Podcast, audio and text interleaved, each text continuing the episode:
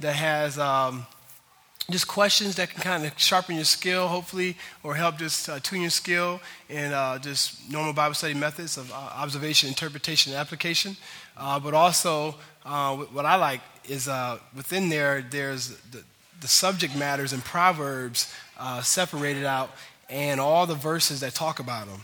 And so I want to encourage you to grab that. And it's kind of a supplement to our series uh, for what you're doing in Mac Group. I wanted to ask you to grab that if you can. That would be, uh, I think, a real beneficial uh, for you in your growth in the Lord.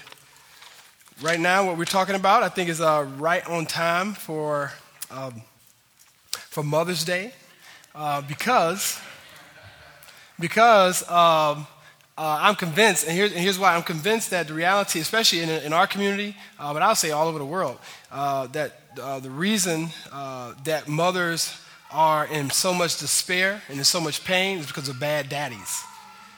Um, the reason why women are, are um, in such disarray, uh, the reason why women are, are walking around not knowing who they are, uh, trying to find their identity in all kind of worthless things is because of bad leadership. And so I think it's extremely important that during Mother's Day, we actually talk about uh, men uh, because it'll help us understand, hopefully, uh, what ladies need to not be settling for.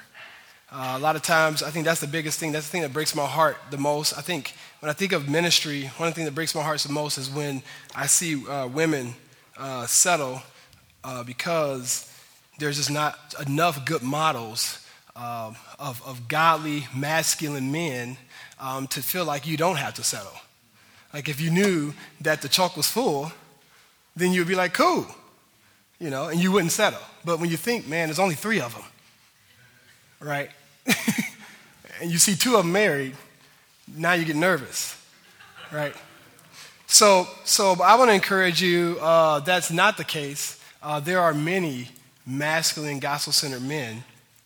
And there are many men who are learning or on that track of wanting to see what it means to be uh, a masculine man. And, and, so I want to encourage you ladies not to settle. So hopefully we will be encouraged uh, through this time to discuss masculinity during Mother's Day. All right? Let me pray for us. And, and let me just give some ground rules. Um, you can ask questions. Uh, that's our deal. Uh, you know that. Hopefully, it'll, it'll affirm, uh, edify the church. Hopefully, it'll affirm all our faiths. Um, also, I just want you to know that um, this, this is this. I'm excited about this study. It's an intense study, so just be encouraged in that. Uh, that that that what what uh, what's going on in Proverbs is written out of love, and so hopefully we wouldn't, we wouldn't turn a deaf ear to it, but we would be humbled um, by what what Jesus is trying to say to us here. Okay, guys, and and ladies, make sure you pay attention uh, to what you're hearing um, so that you know what to detect um, as you are living and having your being um, in the Lord, all right? Let's pray. Lord Jesus, thank you for the opportunity to, uh, to share your word. Thank you for this awesome body.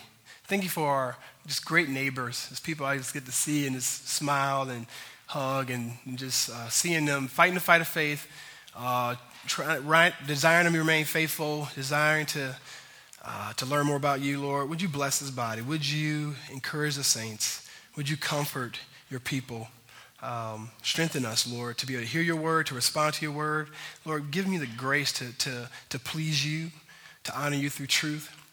Um, anything that's in my flesh, Lord, would you strike down? Would you graciously guide and lead me? Would you give me the grace to be yielding to you right now uh, for the sake of your kingdom? Pray we could enjoy being with you, enjoy learning about you. Um, we ask this in Jesus' name. Amen. All right, so, so starting off, basically, Proverbs is a book uh, written uh, from men to men for the purpose of, uh, in a nutshell, when you read the first chapter, for taking uh, young men and maturing them into masculine men.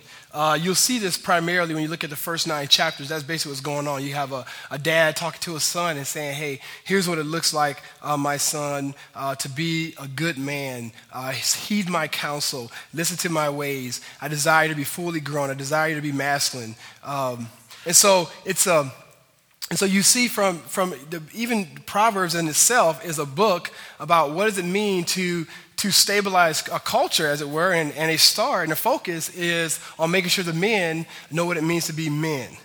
Uh, so the question is if we are to raise boys into becoming men, uh, then first we need to define uh, what a man is. Right? And I, and I want to say this is important because uh, if I, if I dare say, I think we have at some level have entered into now we, we have a, a feminized society. Okay?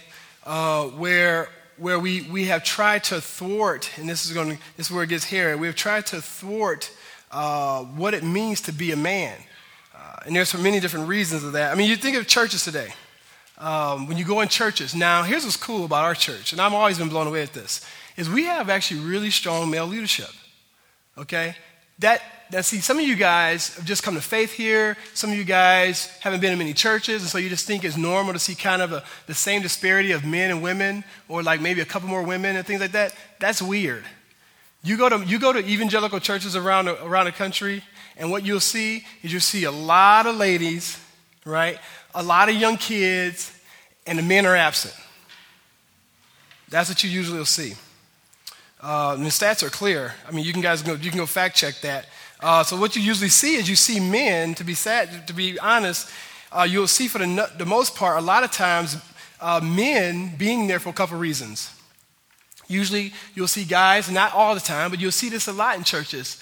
Uh, and I propose because even in church, we've, we've kind of almost feminized what it means to be a man. Uh, you'll see men who will come to church um, to, uh, because they got dragged there by their wife. Okay? You'll see they're there, but they're kind of like not wanting to be there, uh, which is sad, obviously, because we know that the truth of the gospel is you become a real man when you understand Christ. Uh, the sad reality also is we'll see a lot of sexual predators. Okay? You'll see, you'll see men, uh, both who, who are trying to look around and say, man, if I really want a nice girl, then I'm not going to go to the strip club, going to go to church. You know, and I'm going to prey on, on women. And so you see a lot of guys in churches uh, because they're jerks and they really are trying to prey um, on the people in the church uh, and, and, and, you know, through relationships and then leave all this basically roadkill of the emotional catastrophes that they've done with women when they've been in these different churches. You also see guys uh, who, who are struggling uh, with, with homosexuality. And so, because at some level churches have become kind of feminized a little bit, uh, they can come here and, and find guys who are struggling with that identity piece. And so I'm just, I mean, can we just take off the fig leaf and just be, just be honest about this stuff? I'm just trying to share this is, what, this is what's going on. I know that's like, this is what's happening. Okay? And what we do, and, we, and, and so what happens a lot of times is when you think of, uh, I think of 1 Corinthians 11, where it just says, uh, a man is the glory of God. And you think of uh, that, that brief snapshot I've given you on even why a lot of guys are even in churches for that matter. And then you think about even our TV shows and you look on the TV shows now and, and, and, and tell me the, the guys that you think, man, there is a guy who models biblical masculinity. Tell me a guy who's not the brunt of the jokes. Tell me the, the people who are not, you know, st- uh, struggling with homosexuality. Tell me the people who are not uh, seen as, as a, a ogre if they are practicing some tendencies that I propose are somewhat biblical, as in being a defender, as in being a truth person as in wanting something, uh, wanting righteousness to be clear. You don't see that much, do you? Do you? I was on a plane uh, probably three weeks ago or so, and they were, um, we were watching, and I, it was funny, you know how you can watch. They have the TV. Some, some places have where you, the TV pops up interpersonally, but then some of the planes have the TV in the middle of the, of the, of the plane, and there's like four or five of them, and you have to kind of, it's like, it's just there. And I was blown away because what they were showing. So this is like, everybody has to see this, and you can like put your headphones on if you want to listen to it, but you have to at least see it. I'm sitting there, and I'm just looking, you know, you happen to be looking up, and it's Glee. Um, and it broke my heart because I'm watching this, and I'm thinking, we're on a plane here with six-year-old kids to 15-year-old kids, 14 adults, and I'm watching this kind of weird scene where these two guys are kind of like, too, little, little close. You know, and I'm thinking, how are we putting this on like on just this is like normal this is like hey this is this is the lowest common denominator because that's what you're supposed to be showing at a commercial airline flight right you know i'm thinking barney or something you know what i'm saying and we're showing two guys basically about to, about to kiss. And I'm thinking, what? That's our society. Is that fair? You know it is. What's happened? Well, I want to propose that uh, we don't think of men in that way. We don't think of men as like being the glory of God when we think of men. Um, but let me provide what the biblical picture is, and then I'm going to, I'm going to take us through basically what, what Jesus is saying to us uh, about man, about manhood and womanhood. Then I want to talk about uh, some of the cautions that we need to look toward in us wanting to be biblical men. Because my prayer is for this body, for us to learn what does it mean to be a masculine man. Um, let's start in, in uh, Genesis chapter 1, verse uh, 26 through 28.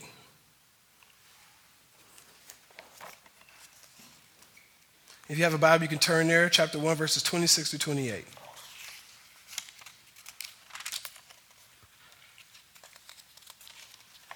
It should be on the screen as well. It says, this is, uh, we're talking about creation. We, we have to go back to creation if we're going to understand this thing, all right? Here's what the scriptures say Then God said, Let us make man in our image, after our likeness and let them have dominion over the fish of the sea, and over the birds of the heavens, and over the livestock, and over all the earth, and over every creeping thing that creeps on the earth. So God created, verse 27, man in his own image. In the image of God, he created them, him, male and female, he created them. And God blessed them. And God said to them, Be fruitful and multiply, and fill the earth and subdue it, and have dominion rule over the fish of the sea and over the birds of the heavens and over every living thing that moves on the earth. So, in your Bible, you have probably, it's, it's composed of 66 books, right? Uh, there's like 40, 40 or so authors uh, over a period of thousand years. Uh, the Bible's in three languages. Uh, author of every Bible, and I'm trying to set a stage here, is a man. Okay? Uh, these men, they live in patriarchal societies. They're developing societies, and the goal, uh, whereas the father and the husband is the head of the home, and then what he, his role is that he loves his wife and children, he protects his wife and children, he cares for them. Now, they both equally bear God's image, right? Um, so what I'm saying there is you can talk, you can talk about those things, right? You can, you can talk about the reality that the, the, the father's never called the mother. Okay? There's a reason for that.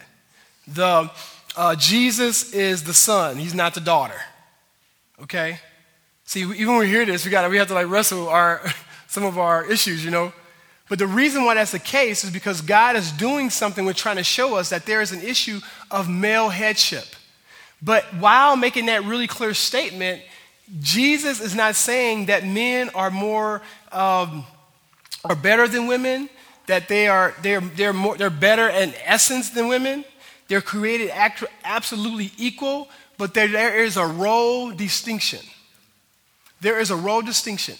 And so because of that, you, we don't have to, which is what our society is trying to do to us, we don't have to become more like women so that, so that women will feel accepted. And women, you don't have to become more like men so that you will feel accepted. We don't have to do that because the distinction is there intentionally so that Jesus can be exalted. So we don't have to gain acceptance as equals to become more like each other. The reality is, is that we are different, right? We are different, and, and it's an issue of creation, the reason why we're different, not environment. Um, I look at my, I look at Lauren and Eli. I mean, man, you, you guys know my little Lauren. I mean, she's just, she's just all girl. She just does her little thing, you know. And you know, yesterday we were out playing, and we had two different realms of playing. Eli comes over. He sees Daddy with his, you know, hedge trimmer, and he's about to cut the bushes. And Eli pulls out his hedge trimmer, you know, and he makes sure his battery's working. And it's, and he's like, Daddy, are we going to go cut the bushes? All right, son, come cut the bushes with me. I'm cutting the bushes. I'm literally like, I don't want to cut my son up because he's right near the, the machine. You know, he's just right there with me in the bushes. You know, I'm like, he's scoot over, son. And he's like, no, daddy, I need to cut this leaf here. And so every once in a while, he's like, look, can you, can you hold it, daddy, so I can cut it? So I got, I start figuring out the game. He wanted me, he wanted to cut it. And I realized, okay, I need to pull the leaf out so he knows he cut it. right? Because he was like, mine's not working. You know what I'm saying? I'm supposed to be working too. You know, that was our deal. I go right over, right over, she's in, right next, you know, I go, hey, Lauren, what you doing? What, you, Daddy, can you play me? What, what are we playing? We're playing, she had these two little, like, these little needle thingies. We're playing knitting. See, we don't, that's okay. That, that's a beautiful thing. She's learning how to nurture. She's learning how to, how to form. She's learning how to prepare. She, in our, in our house, she's preparing a home. She plays parent. She's try, she, the Lord has, has put that, had hardwired that in her. To say, I'm getting ready to prepare for something. I'm getting ready to care for something. And in our society, we try to sort of rob us of that. So I just want to start there. That the goal of why God made different people is because He's trying to make us understand that we're a different kind of person. I'm, I'm harboring on that because we have to get that. We're a different kind of person. I'm a different kind of person than a girl. We're not the same. Okay? That, that, that, that theological conviction is called is us being complementary. But we're saying that the, in those roles, the woman has a distinct role in bringing glory to Jesus. And the way she does that is by making sure that I bring glory to Christ. And when I'm not, she holds me accountable. She's my helpmate. Does that make sense? It's not inferior is to accomplish a purpose. Remember, the Trinity does the exact same thing. Jesus is fully God, no less than God, and he submits to the Father for the purpose of the, of the kingdom. That's what he does. Okay, so I want to propose when we looked at those verses, I'm going to keep flying here. When we looked at those verses, man and women are created to, you see those things? They're created to create, right? We see in those verses. They're created to cultivate, right? and created to subdue. All right? That's what both men and women were created to do. But I, I, say that because if we just leave it there we go, yeah, so we're both created, we can create the same things. I want to propose that we're all both made to create and cultivate and subdue, but in different ways. So now this week we're going to talk about what men, how men do that, and we're going to have a whole nother separate uh, couple couple weeks actually on how women do that. All right. So notice in this text here, uh, he, he's Adam, you can and, and, write this down for your own your own time. Go back to your families and look look at this. Adam's given land. The land is kind of wild, right? But then within that wild land, the whole world, because you got to keep in mind, we, we understand you, you, you have Eden, but remember, he was called, he was told to subdue the, the, all of creation. But remember, uh, Eden was already tight, okay? So he had more to deal with. I'm just trying to get our minds out of the little children's books where it was like there was just this one little place until he sinned. That's not the, that's not the biblical picture. So he's given all this, but he's given wild land, and then he's given uh, a, a piece that's, that has fruit and trees, and that's like, wow, it's beautiful. And he's, he's cultivating that, okay? He's keeping that looking good, producing, and things of that sort. The reason why is because he's saying, What I want you to do, he's given, he's given Adam a prototype. So you see, you see uh, Eden here? So the whole world should look like this. You see that? So as you so as you're cultivating, you got a picture here. You see what I'm saying here? So you got you got Eden, but then you have the world, and he's saying, now I want you to subdue the world, but you can't, you give two dudes and go, go subdue North America. You're like, really? Okay. So part of it is procreation. You're going to need kids to do this. Right? To go and subdue the whole world and make it remind me of myself through people, but also in land, right? Because if we destroy the land, that doesn't remind us of God. But if we cultivate the land and keep it awesome, that reminds us of Jesus. Okay? You do that with more kids. It's trying to help us get a little, this, this un, un, unpeel a little layer of the onion of what's going on there. That makes sense, guys? Okay, so I say that because he said you need kids. Uh, so the first thing I want us to understand is this is, and there's so many different aspects to God creating us and what he wants us to be about, but I just want to talk about three things as men. The first thing I want to say we're hardwired in is we're hardwired in creating. That's my point, is that we want to create. And then after we create, which he had already given us um, Eden, but now he's saying, I want you to create, but also I want you to cultivate. Is that that's think of guys. We love to create, we love to cultivate. All right? And that's why you give a guy, you know, a business. First, we want businesses. And you guys, well, why is my husband so ambitious? Why do I, why do I have a motorcycle and then I take the motorcycle apart on purpose and then put it back together again? Why do we do that? Why do we get a car and why do we put it together again and take it apart and then get another engine? Why do we do that? Like, why do you have one business and you try and have many more businesses? Why do we do these things? And some of us now, now because of the fall, you got greed and all those things, which we'll talk about in a moment. But I'm proposing that hardwiring is from the Lord. That sense of wanting to create and make and progress and cultivate. Right? And subdue and have things just blow up and be more beautiful and more beautiful. That's from Jesus. That's how the Lord has created us. So that's how you get people from, I would say, you know, walking on, you know, horse poop in, you know, in early centuries to people being flying to the moon. How did that happen? Because that's the way the Lord wired us. So, so all of a sudden, though, what happens is man sins against God. So that's our hardwiring, but we sin against God. And all of a sudden, the scriptures talk about that, that, that very labor that he's given us is going to have thorns and thistles. So he curses the very ground uh, that we walk on and the things that we're doing, the dominion that we have. Okay? So it's not just, you know, we talk about theology of work, it's, it's every aspect of that dominion. Okay? The question you have to ask yourself is why, why does God do that? Why does God, I want to propose, He curses everything because of grace and He's trying to help us understand the gospel. Let me unpack that for you.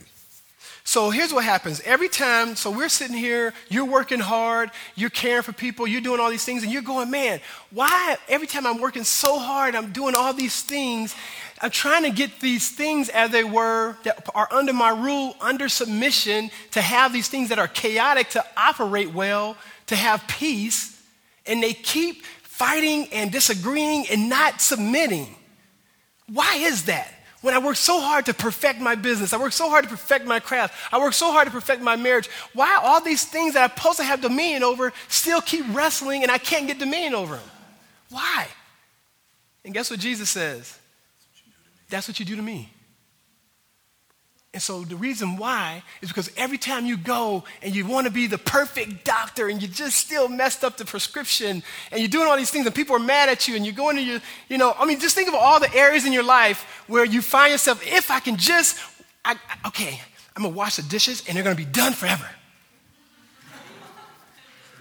Oh.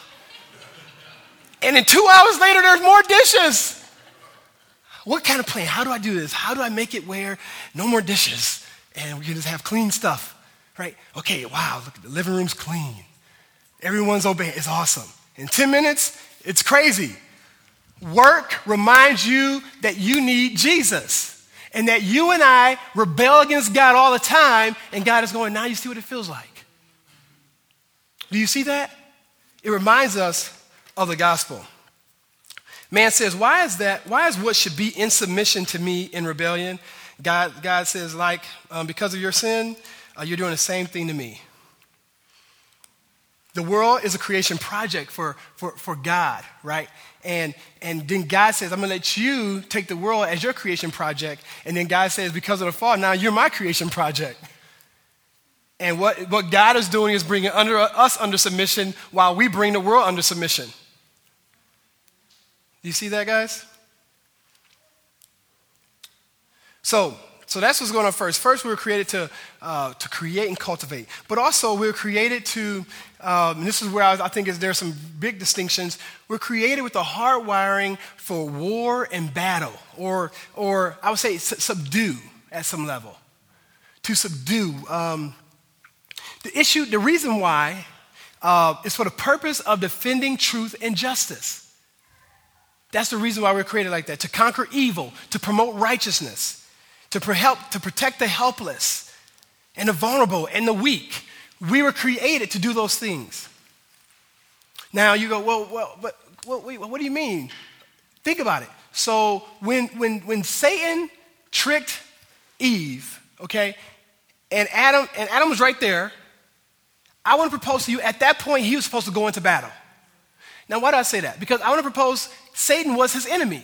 Well, how do you say that? Ephesians 6 makes it really clear. See, the, the, the, potency of Satan being our enemy doesn't progress in time. The same intensity that he's our enemy today was the first day he lied to Eve. And Ephesians 6 says that he is our enemy. So he says that we, that, we, that we don't battle against flesh and blood, but against these guys, against Satan and his demons. That's who we battle against. And we've always battled against them. But I want to propose Adam did not when he was supposed to. So we created with war uh, and battle, the sense of fighting. Uh, why? Because God has enemies, and his enemies are our enemies. I'm making a point here that's going to come back to us pretty soon. So, the problem, though, if God has made us to fight, He's made us to create. Because of sin, um, if we become a pawn of Satan, what we'll do is we'll fight for the wrong things. We'll start to hurt civilians and not the enemy. God has enemies, we have enemies, but we need to know how to protect. We need to learn who to fight for, who we're to defend, and what justice is.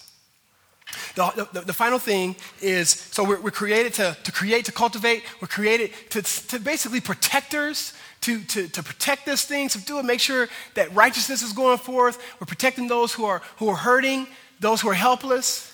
Uh, but finally, we're, we're, we're, called to be influencers. And we're going to see this. That's what the whole book of Proverbs is about. That are, we have a hard wiring uh, today as men to create, to be wise and uh, to, to, to, cultivate uh, sages or influencers, people who take God's wisdom, wise and skillful living, and we pour it into other people. I propose that's one of your hard wirings as men. Okay? So we're to create and get wisdom and knowledge from God, and then teach and then impart that to other people. And that's what Proverbs is all about. Now, I say that because, I mean, you look at the Pentateuch, you look at the Proverbs, uh, we were made to receive information from the Lord and teach it. That's the whole point of the Shema, right? Deuteronomy says, hey, you know, the Lord your God is God. Here's what you need to do. You need to take these laws. You need to, you need to tie them around your neck. You need, to, you need to make sure you're teaching your children these things. Like, this is what we were created to do. But this is important because we have to build conviction, men, that God has created you to be teachers. I had a guy say to me years ago, uh, Eric, I don't know if it's, if, if it's biblically true that we're all supposed to make disciples. You see what's flawed in that? There's a huge flaw. You, every man is called to be a teacher, to teach the things of God. There's different frameworks and rhythms, but we're all called to be influencers. Every one of us.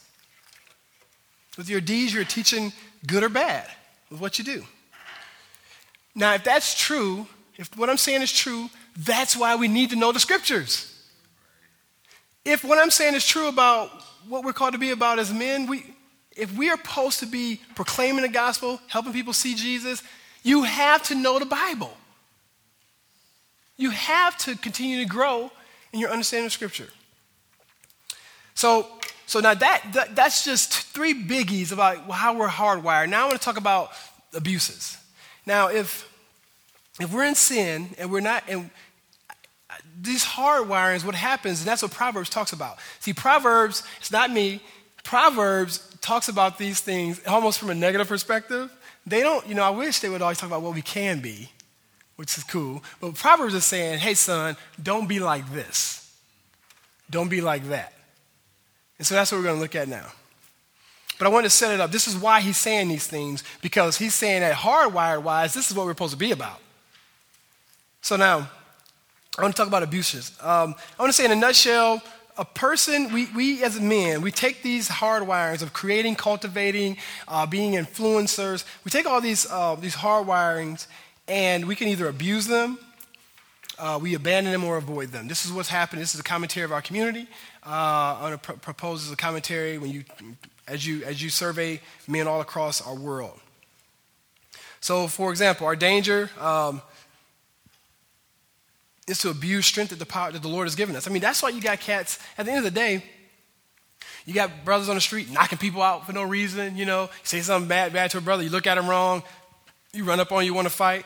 You know, what, what's that about? All right, that's just that's just someone abusing something that the Lord has given them. That's just an abuse. That's just an abuse. And now what we do is when we get when we get crazy aggressive guys, right? Again, we think, well, okay, what we need to do is feminize them. And not don't be don't be aggressive. Versus redeem it. And say, no, actually, God has made you a man. And when someone's doing something unrighteous, you need to rise up. But what does it look like for you to do it in a gospel centered way? Not shooting cats and, you know, being in gangs and selling drugs and all this craziness. But what does it look like for you to be a man redemptively? Our culture says don't be a man. We got it wrong. And that's what we say, what we can say in church. Why you, why you loud? Why you, wait, you can't get angry. Don't calm down. And you'll see this as you're, you're married. I mean, uh, or, if you, or maybe if you're a feminized guy, you might not struggle with it. But if you're, if you're a dude and you're kind of in a marriage, you know, and you're trying to figure out this gospel, it's hard because, you know, you start having these conversations, and sometimes it's like your wife, you know, doesn't. It's not. It's not on purpose. But me and Sarah have many opportunities to have discussions where I'm like, we're like, hey, I think you're trying to make these guys girls, and they're not girls. All right, I don't. We're not making our boys girls. We want them to be gentle men. And that's a big difference. To process that. So, so we can abuse things. So let's look at what he says in Proverbs 1. I'm just going to skip on down. Um, he's talking to his son, warning his son about what does it look like uh, to, uh, to do life as a man. Verse 18 says, But these men, and, I, and what, what, I want you to do, the context is 8 through 19. I didn't want to read all those verses, but verses 18 and 19 we're going to focus in on. Uh, He's talking about these men waiting for blood. They're out to try and get you. But then he says, These men lie in wait for their own blood. Uh, they set an ambush for their own lives. He's saying, Don't hang out with these guys. Okay? Such are the ways of everyone who is greedy for unjust gain. It takes away the life of its, um, of its possessors. He's saying, Look, this is, he says, this is really important. Right out the box in Proverbs, okay? This is the first chapter. He says, There are guys who run in packs. They're violent, they're dangerous. Uh, they don't have discipline, they don't have control, they don't have wisdom. Uh, they, th- these are guys that bring fear into culture, right? These are the guys, I mean, you know, do you want to walk past five guys coming from Bible study or six of these dudes? Right? They don't give a rip. I mean, I was one of these cats. I mean, we would, when I was growing up before I knew Christ, we would literally, we would be just kicking it, you know, and we'll see some dude walking down St. Clair, and we'd be like, you know him? No, I don't know him. You, know him? No, I don't know him. All right, you go hit him. You know, then we walk up, just, you know, what's up, man? You, you live around here? You know, and he's, he's looking around like, uh oh. And before you know it, we're beating up this guy. That's absolutely stupid. It's not being a man. We thought it was. We get done beating him up. You know, we go slapping five, talking about who hit him hard is, all this weird stuff. What was going on there? All that aggression, that lack of understanding their identities in the Lord, you see what happens when it's unchecked, it's unbridled? You get guys beating up people for absolutely no reason. It's these guys. He's saying, those guys, don't hang with those guys. Uh, watch out for these guys. They're going to tempt you, he's saying. They're going to tempt you to come hang out. Why? Why do, well, okay, that's just stupid. Some of you guys are going, Who, why would you do something stu- so stupid? Why do they have so many followers? You know there's a lot of people doing that, right? Why? I want to propose to you because they see a glimpse of like, wow, that's foul and jacked up, but I feel like I'm being kind of a man here. You see that? They're going, in these places, I'm, act, I'm, I'm told to not be strong and, and, and aggressive, and I don't feel comfortable in those environments. I want to propose, guys, in our community, neighboring here, we gotta, we gotta make sure that we provide an environment that is as masculine. Or guys are gonna go, I don't wanna, you know, be, if you're going to just be telling me how to be like a girl, that's just not a place I want to be at.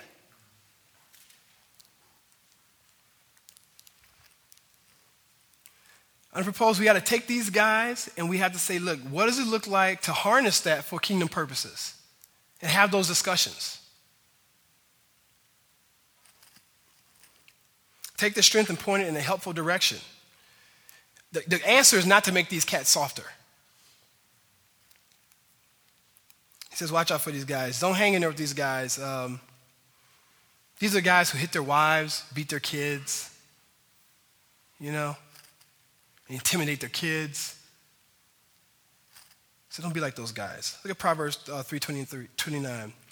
Do not plan evil against your neighbor. Um, it says, who dwells trustingly beside you. Uh, that's an interesting concept, right? Have you ever gave someone your trust uh, uh, and then they bring you harm? That's what he's saying here. He's saying, uh, be careful about those guys, abu- abuser. These guys are abusers of stewardship. They, they get your trust, right? And then they totally abuse you. Maybe, maybe you are that guy. You know? The influencers. They, these are guys who prey on those who are vulnerable. Because um, vulnerability is sacred and you give it to someone and they play, he says, hey, be careful there. Uh, men do this with women all the time, right? Uh, you, you, you give your heart to somebody and, and they don't ever want to make a commitment. They kind of string you along. That's a guy doing this. He says, he says people get your trust, and you need to make sure that it's in a safe place. It's manipulators. He said, don't hang around those guys. Proverbs 11. A gracious woman gets honor, and violent man gets riches. A man who is kind benefits himself, but a cruel man hurts himself. It's another abuser. Now, some read this, they see, you know, uh, a violent man gets riches. They say, well, sweet. That's, that's what I always wanted, right? That's what, that's what we can read that and, and even actually think that. His point, though, is that those riches prove empty and worthless. That's his point. It's not a good thing there. Uh, the implication is, a, is that he's talking about the kind person basically being outside themselves, right? And so, like caring for other people, he actually benefits himself. There's a cousin to this passage, uh, Luke 16, right? The wise steward, ushering other people into heaven. That's, that's, that's the same concept. Although here, this is a kind guy who's loving on people, caring. He's saying that guy actually is going to be blessed more One who is wise, Proverbs 14, who is wise uh, is cautious and turns away from evil, but a fool is reckless and careless. Uh, a man of quick temper acts foolishly, a man of evil devices is hated. Proverbs 16, 29. A man of violence entices his neighbor and leads him in a way that is not good. See, these men are always looking for followers, always trying. Uh, see, that's what frustrates me. These cats won't just destroy their own lives, they got to bring other people. This is all, this is all live foul. You know, that's what frustrates me. Got to have others. Be careful. Like a roaring lion, Proverbs 28 15, like a roaring lion or a charging bear is a wicked rule, ruler over a poor people. Right? Again, a guy looking for prey, uh, weak people to intimidate. I see this. I've seen this over and over again. Have you been part of that? Are you one of those weak people that you've been intimidated? Are you doing that as a man? Are you, are you as a man being intimidated by someone who sees you as weak? I've seen this over and over again where you get, you get guys and they kind of just, they're just praying for people just to find someone who's weaker than them and just grab hold of them, initiate. Finally, Proverbs 29:10. Bloodthirsty men hate who is blameless and seek the life of the upright. Um, so I've gone through a bunch. What are, what are words you see there? What are words that, we, that are used? Ruthless, hot headed, reckless. We see quick tempers. We see foolishness. We see crafty. We see violence. We see uh, men that rob. Men are rebellious, wicked. They rule over people, bloodthirsty. All this is a bad use of power.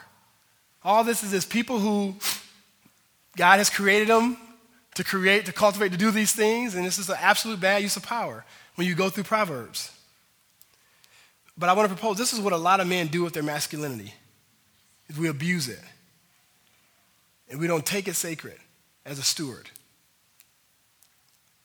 Proverbs says like this way is yielding things in a decreative way. So I, I say this because I want our men in this body to be stronger than abusive men so that we can stand up for those who are weak. And that's one thing that I really struggle with is that when we get people who are abusive, I feel like we need to be better at calling it what it is and standing up for truth in this body. Because it's going to happen over and over again. And we need to build the muscle to be willing to detect and to fight.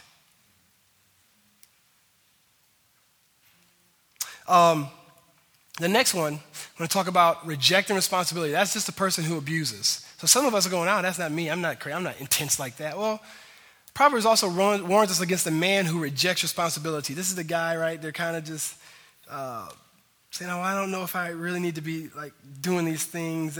Uh, they reject, I, say relational and pragmatic responsibility, right? So how many of us are here? These guys are, uh, don't care much about conflict um, uh, like, like the first guy, um, the abuser, like the abuser wants victory, kind of, right? Uh, where these guys are, are, want people to really like them. Um, relational, I think, is relational integrity, courage, uh, pr- provisionary rejections, um, all happen with this guy. And mostly it's because of laziness. This person usually desires the easiest path, the path of least resistance in life. Whatever they're doing, just want how do how, wait, how do I find the way where I don't have to work hard, where I can just kind of get around? Always looking for a shortcut, right? Easy way. Um, now the hard thing is that this this this, this guy usually uh, doesn't cause trouble in church, and so they get a lot of props. They usually are exalted, right? Um, why they don't cause any trouble? Because they're not doing anything. Uh, they're not cultivating. They're not creating. Just kind of sitting around, um, not building relationships, business, um, not building relationships, not you know, not caring for women. Look what Proverbs says. Proverbs 3:27. Do not withhold good from those to whom it is, it is due, when it is in your power to do it. You see that? Proverbs saying, look, dude, if you can do something good to help somebody out, do it. Clear as day. That's, that's a mark of a man, right? They man up, they cultivate, they create. They have opportunities uh, to stand. In, you have opportunities here to stand in relational gaps. Have you had those? Where someone's believing lies, someone's doing something stupid, and you just sit back as a guy and say, Well, it's not my relationship. It's not me. Right? Why, why get, I'm not going to get involved in that. But you have the truth. But you sit back.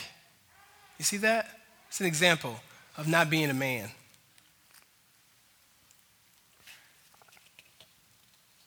Not thinking, how do I make sure Christ is exalted? Right? But you're thinking, how do I leave with everyone feeling good about me? We do that in perspective of work too, guys. Look at Proverbs 12 24. The hand of the diligent will rule, while the slothful will be put to forced labor. See, a lot of these cats are just lazy. Now, here's the funny thing. You know the reality biblically is you're supposed to work six days a week? You know that? Right? And we just lose our mind. We, we fight so hard to get those two days a week, right? As if they're all right. Whereas the Bible said you actually are cheating the system. You're supposed to work six days. You're supposed to rest one. Right? Now, I tell you, some of the laziest people though are people in ministry. All right, we we are man. I was I mean we are we can just justify just not doing much and thinking that we're doing everything. Okay, so I'm the first guy to tell you that this is something that's very convicting. Like, what does it mean to be a man in this area? Because um, we're, we're all kind of famous for milking the system, right? I mean, some of you guys get three days off. You know, you work in your big shifts and you, you compile it all. You know, you work 18 hours, like three days a week, so you can get four days off.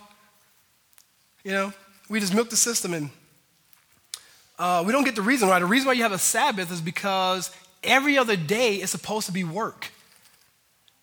and we're trying to work our plan because here's what we want we think our whole life is a Sabbath and we don't know why we got to work. And so we're trying to figure out to make how do we make that happen? How do we make my whole life be a Sabbath? And when anyone tries to actually make me work, they're mean. They don't just understand me. See, that's, that's not a masculine guy.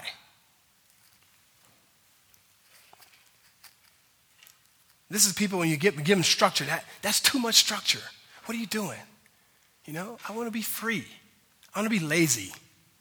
That's what I want to be. Right? Proverbs 14 23. In all toil there is profit, but mere talk tends only to poverty. You meet these guys? Meet the guys that just talk every year. And then every I'm gonna do this, next year I'm gonna do this, next year I'm gonna do that. And next, next year they ain't still done nothing. You meet those cats? Right? Me, me, me, me, me, just blah, blah, blah all the time. Talk, talk, talk. Not doing anything. I get tired of talkers, as you can tell. Um, Proverbs 23, 20 to 21. Be not among drunkards or among gluttoners, gluttonous eaters of meat. For the drunkard and the glutton will come to poverty, and slumber will clothe them with rags. See, some of these guys, this, this is a bigger picture here. He's talking about gluttony. He's using some sin patterns, but his point is those men who, who get caught up in indulgence, right? Where you're, you're so caught up in your own narcissism, you're so caught up in your, your we or whatever you do, you know, or your job or all the stuff. Uh, women, that you, you just, you become absolutely useless for anyone else. You ever meet a really selfish guy like that? It's all about him right? The relationship is all about him. And that's why you can just throw girls to the side like roadkill. Because it's really all about you. I hope, our, I hope no one in here is this guy.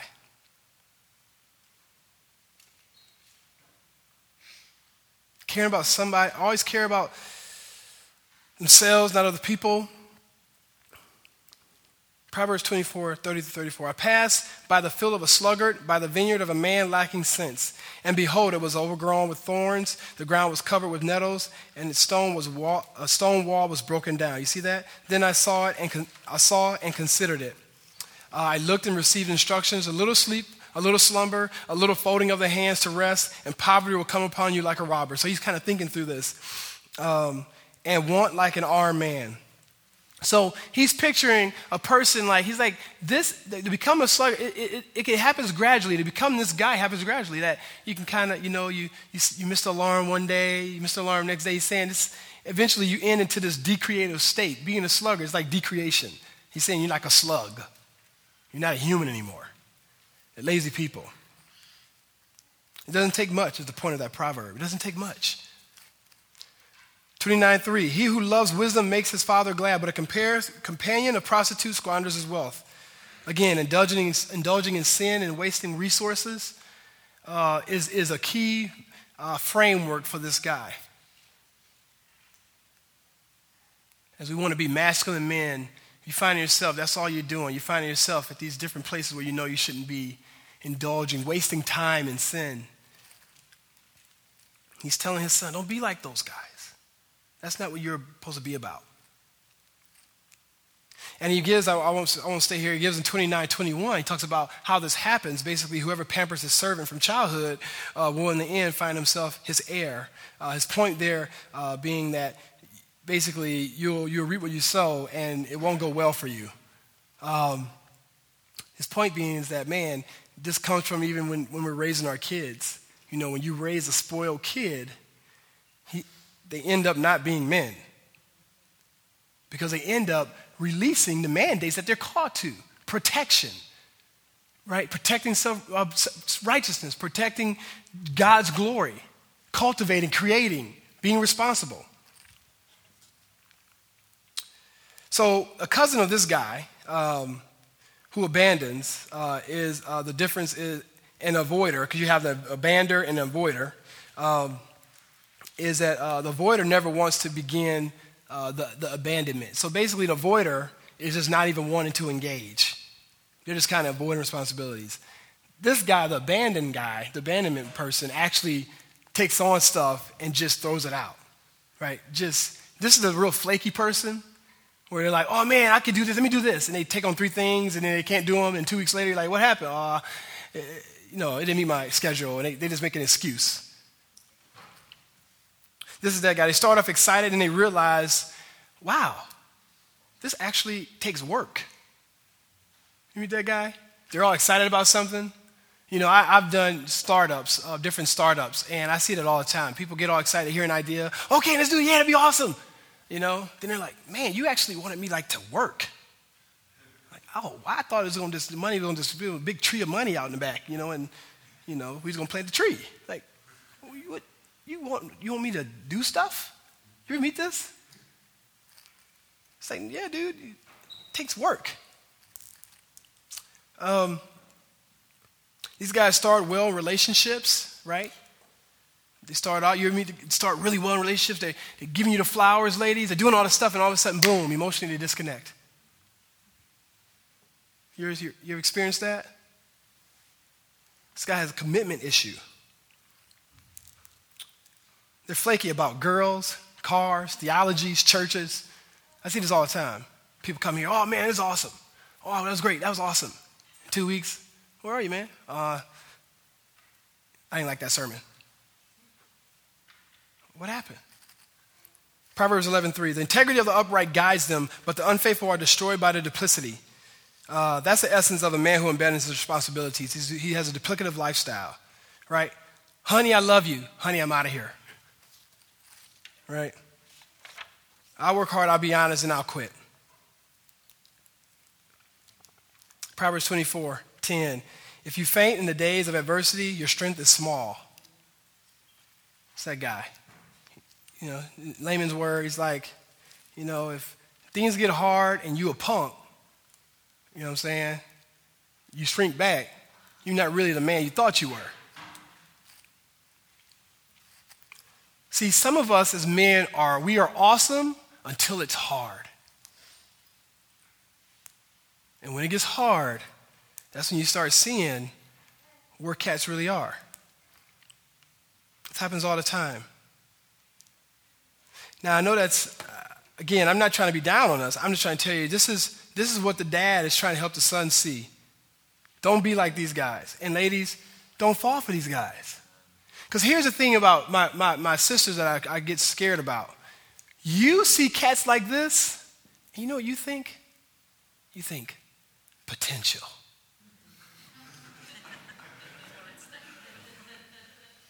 That's what you think. I can fix that. A little prayer, a little Bible study. You see, you know, and, and I want to propose God can do anything. But you need to know God is sovereign and you don't know what he wants to do. You don't go walking into these situations, or if you're in these situations, knowing it's the case and staying in it. Because you don't deserve that. You don't deserve these guys. You deserve a guy who wants to create, who wants to cultivate you, wants to cultivate your children. You want these guys to be your husband and the father of your kids? You want to leave? I won't let these guys babysit my kids. Don't settle, ladies. That's why he's telling us about men so you would know. Okay, so I know that guy, he doesn't, he always has an excuse why he doesn't have a job. He's not the guy for me. That guy, wow, he has an excuse for why he doesn't want to emotionally connect. He, he doesn't want to draw me out, doesn't, he doesn't want to ask me questions. He's not the guy for me. He's not valuing me. That's not the guy for me. The guy for me is going to cultivate me. He's going to do what he needs to do so that the roses just pop up. If he's not doing that work, he's not the guy for you.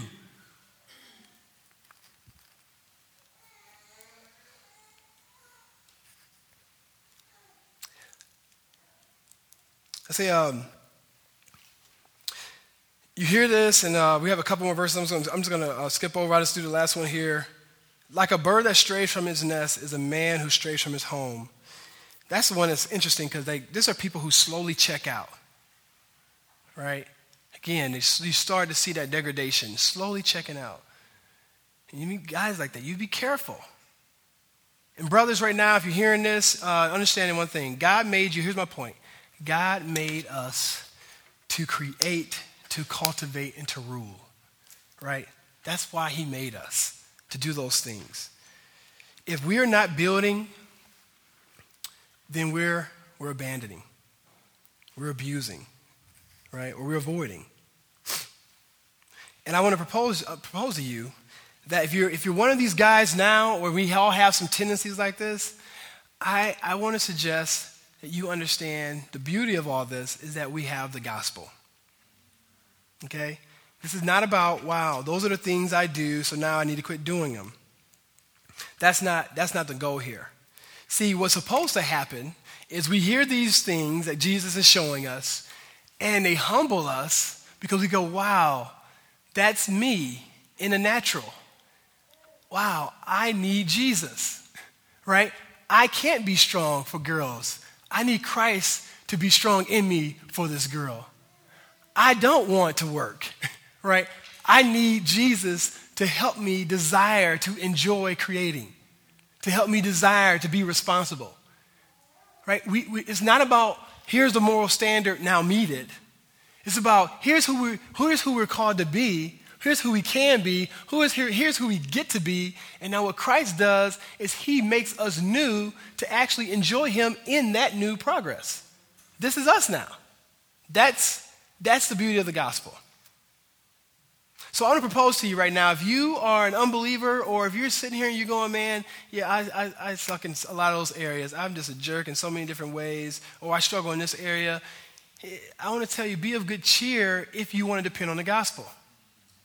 Now, if you leave here and you say, yeah, okay, I just got to fix some things, or he lying and you living in la la land and you want to deal with your reality, or ladies, you got that buster, you got that straight punk that you keep going home to who disrespects you, doesn't honor you, doesn't walk in love and passionately pursue Christ, and you keep justifying it on a proposal, you're probably an enabler, right? And you're never, you're settling because God is making it clear in 66 books on what it looks like for you to be celebrated.